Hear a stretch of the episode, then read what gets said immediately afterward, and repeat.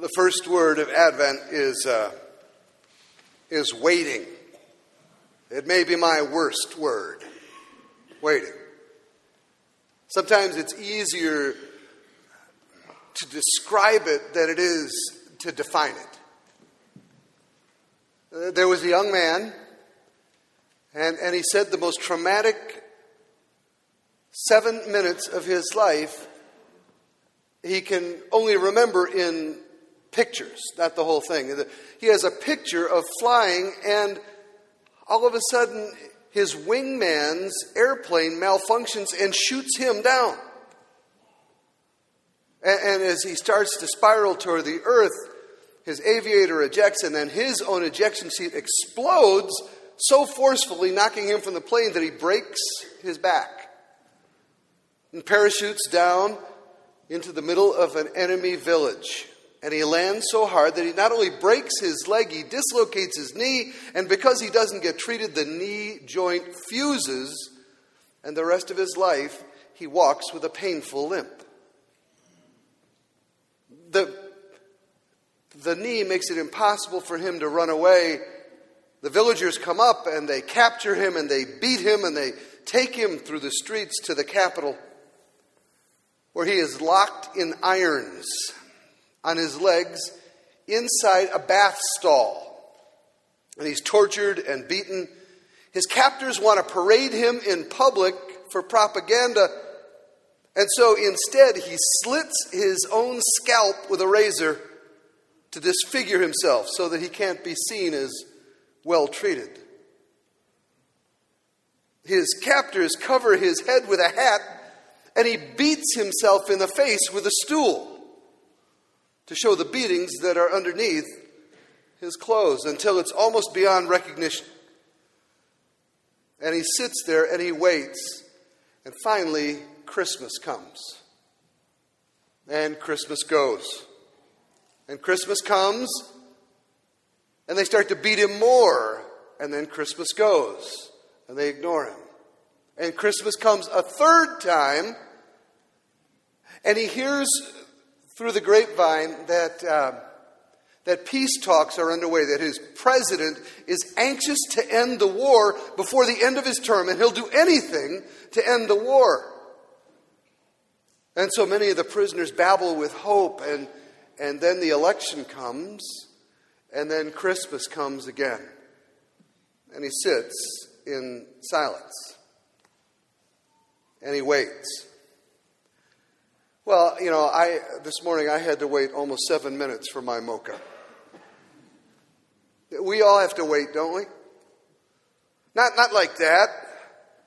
We're not in prison camps, but uh, we all live lives where we know that something is missing, something's off, and if something would change, then it would be good.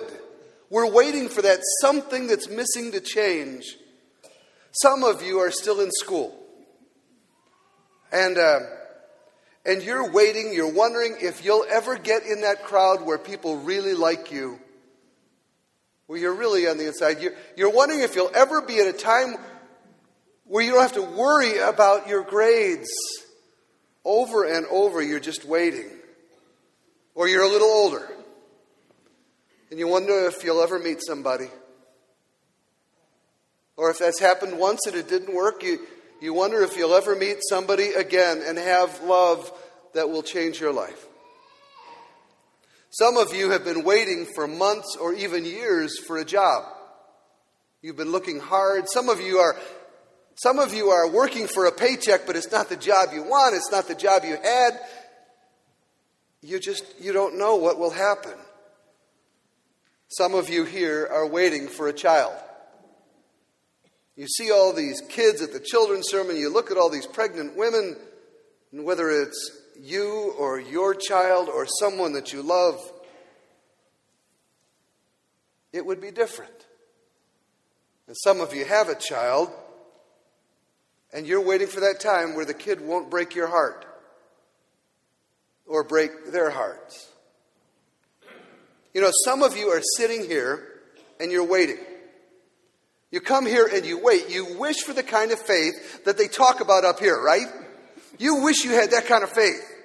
where these people believe in God, that they trust in Jesus, and they feel close to God. And you go, How come I don't feel like that? What's, what's wrong with my faith? I have all these questions and these doubts, and I'm afraid to tell people. When will I ever feel God's presence? Some of you are in the middle of treatment of one kind or another, physically. And it feels like it's never going to end, and you're not sure that it will turn out right. And if it's somebody that you love, that's almost worse, isn't it? Because you can't do anything. And, and some of you have heard there's nothing more we can do. And you're just waiting. And whenever you turn on the TV, it gets worse because you turn on the TV and all of a sudden you wait because you want to look like that. You want to have that kind of security or that kind of thing. You're waiting for, finish the sentence. You get the idea. All of us spend our life waiting. Some of us, waiting takes the place of our life. Some of you are waiting for life in the place of a life that God wants you to have now. That's why the first voice of Advent talks about waiting. It's uh, frankly, it's not a very popular voice. It's, it's one of the prophets of the Old Testament. One of my professors said nobody ever invited a prophet back for dinner. They may get one time, but nobody ever invited them back for a second time. How's it going? I say, oh, doom and gloom. It's literally going to hell in a handbasket. You're a big part of the problem. You don't trust God. Oh, thank you. Would you like some green beans? Nobody invited a prophet back because he talks so much about judgment. But buried in all that, the voice of the prophet talks about waiting, waiting for hope in a day that will come. Isaiah says, The people walking in darkness have seen a great light. On those living in the land of deepest darkness, a light has dawned. The waiting is over. You've enlarged the nations, increased their joy. They rejoice like people at the harvest, like soldiers rejoice when they've won the battle. It's like in the day of Midian's defeat, God, you've shattered the yoke that enslaves us, the bar across the shoulders, the rod of the oppressor. Every warrior's gear that's used in battle is soaked in blood, and you throw it in the fire. For unto us a child is born, unto us a son is given, and the government will be on his shoulder, and his name will be called Wonderful Counselor, Mighty God, the Everlasting Father, the Prince of Peace and of the increase of his government and peace, there will be no end. Upon the throne of David, he orders his kingdom to establish judgment and justice forevermore. The zeal of the Lord of hosts will do this. Hang on. Isaiah writes that, and then Israel goes into exile. Isaiah writes about hope and Israel is conquered. Isaiah writes about the Messiah that will come. And Israel lives as an occupied land. Isaiah, you see, he lived and he prophesied 500 years at least before Jesus comes along. 500 years. It's like twice as long as the United States has been a country. Oh, trust me, there will be a land where law will be the rule. It's as if Isaiah is like Christopher Columbus, describing the launch of the space shuttle. He gets to the New World, he sees this flame go up into the sky. Can anybody really believe that that won't happen for 500 years? That's waiting. Some of you are wasting your lives waiting because you're waiting the wrong way. Advent teaches us how to wait. The man who was taken aside and turned into a prisoner was Jim Stockdale, a Navy pilot. And he was interviewed for a book one time on business, and, and he was asked, Well, who did not make it out of Vietnam? And Stockdale replies, Oh, that's easy. The people that didn't make it out of captivity, they were the optimists. You see, the optimists were the ones who said, We're going to get out by Christmas. And then Christmas would come and Christmas would go. Then they'd say, Well, we're going to be out by Easter, and Easter would come, and Easter would go, and then Thanksgiving, and then it'd be Christmas again. And the optimists would die of a broken heart. The first voice of Advent is Isaiah's. Waiting only makes sense if we're putting our hope in the right thing.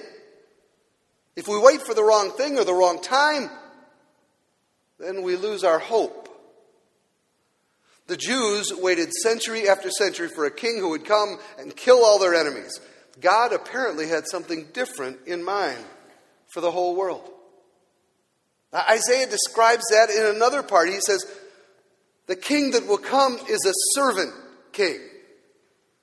The king will come for everybody, not just the Jews. The king, the king will suffer. Who understands that?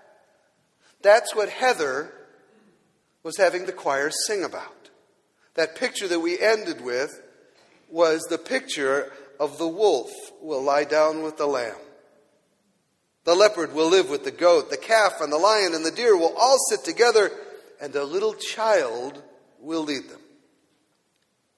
For unto us a son is born, a child is given. Wonderful counselor, the mighty God, the everlasting Father, the Prince of Peace. Would you recognize hope if it showed up?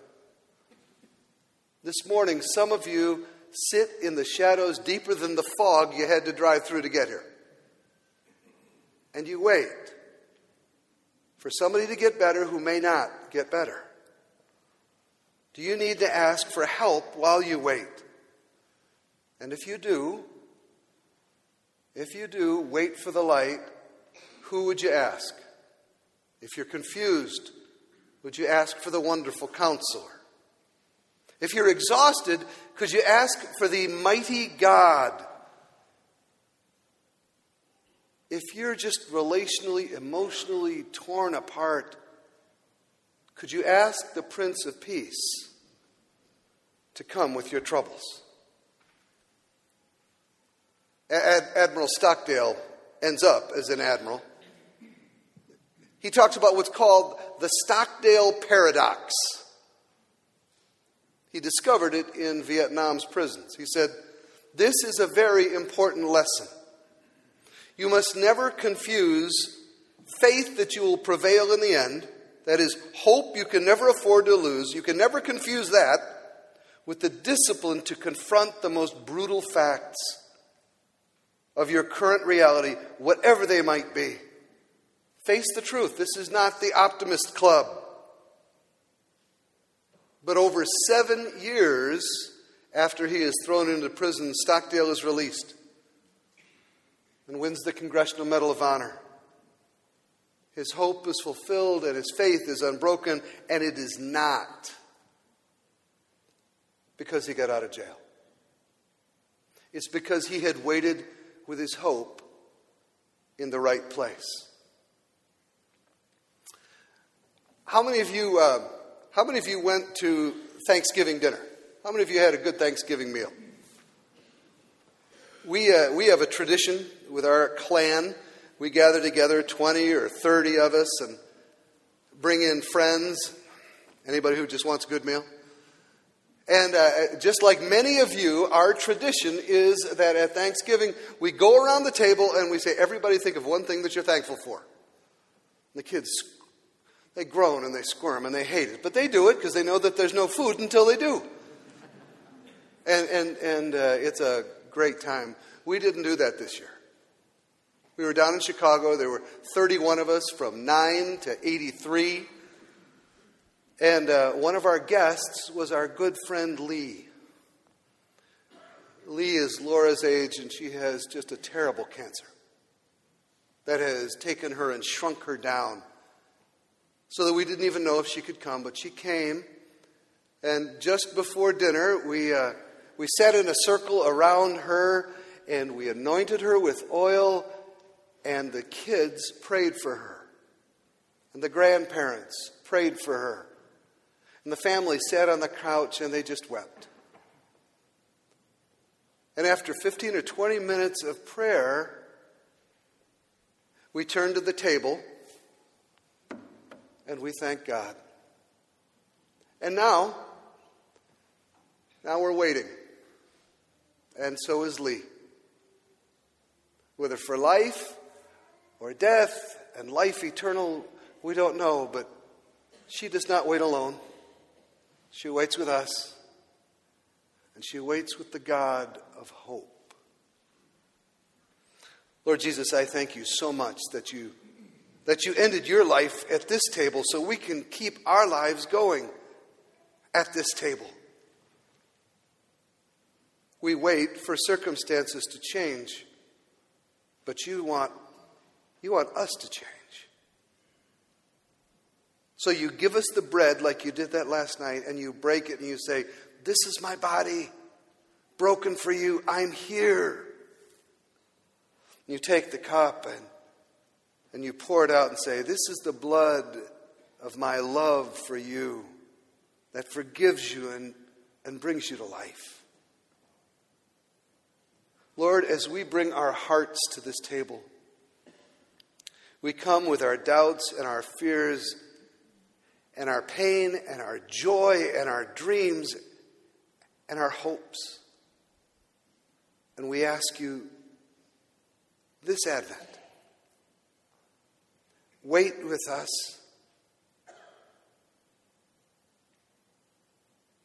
Be the wonderful counselor when we're confused, and the Prince of Peace when we're torn apart, and the great Father who loves us all the days of our life.